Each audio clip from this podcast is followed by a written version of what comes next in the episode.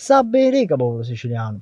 Oramai gli aumenti nelle bullette sono un problema che preoccupa ogni siciliano. Non solo i famigli, ma magari l'agricoltore, le attività commerciali e le aziende di ogni tipo si stanno cominciando a scantare.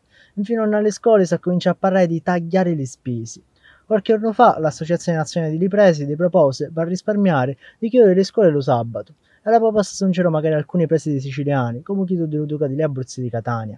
Oggi capiamo le preoccupazioni di ripresi di Ca, giustamente, hanno a fare quadrare i conti con di piccole risorse che hanno, ma può essere mai che la soluzione è levare un giorno di scuola a Picciriddi e Carusi, o farli studiare in DAD, facendo pagare internet e riscaldamenti alle famiglie?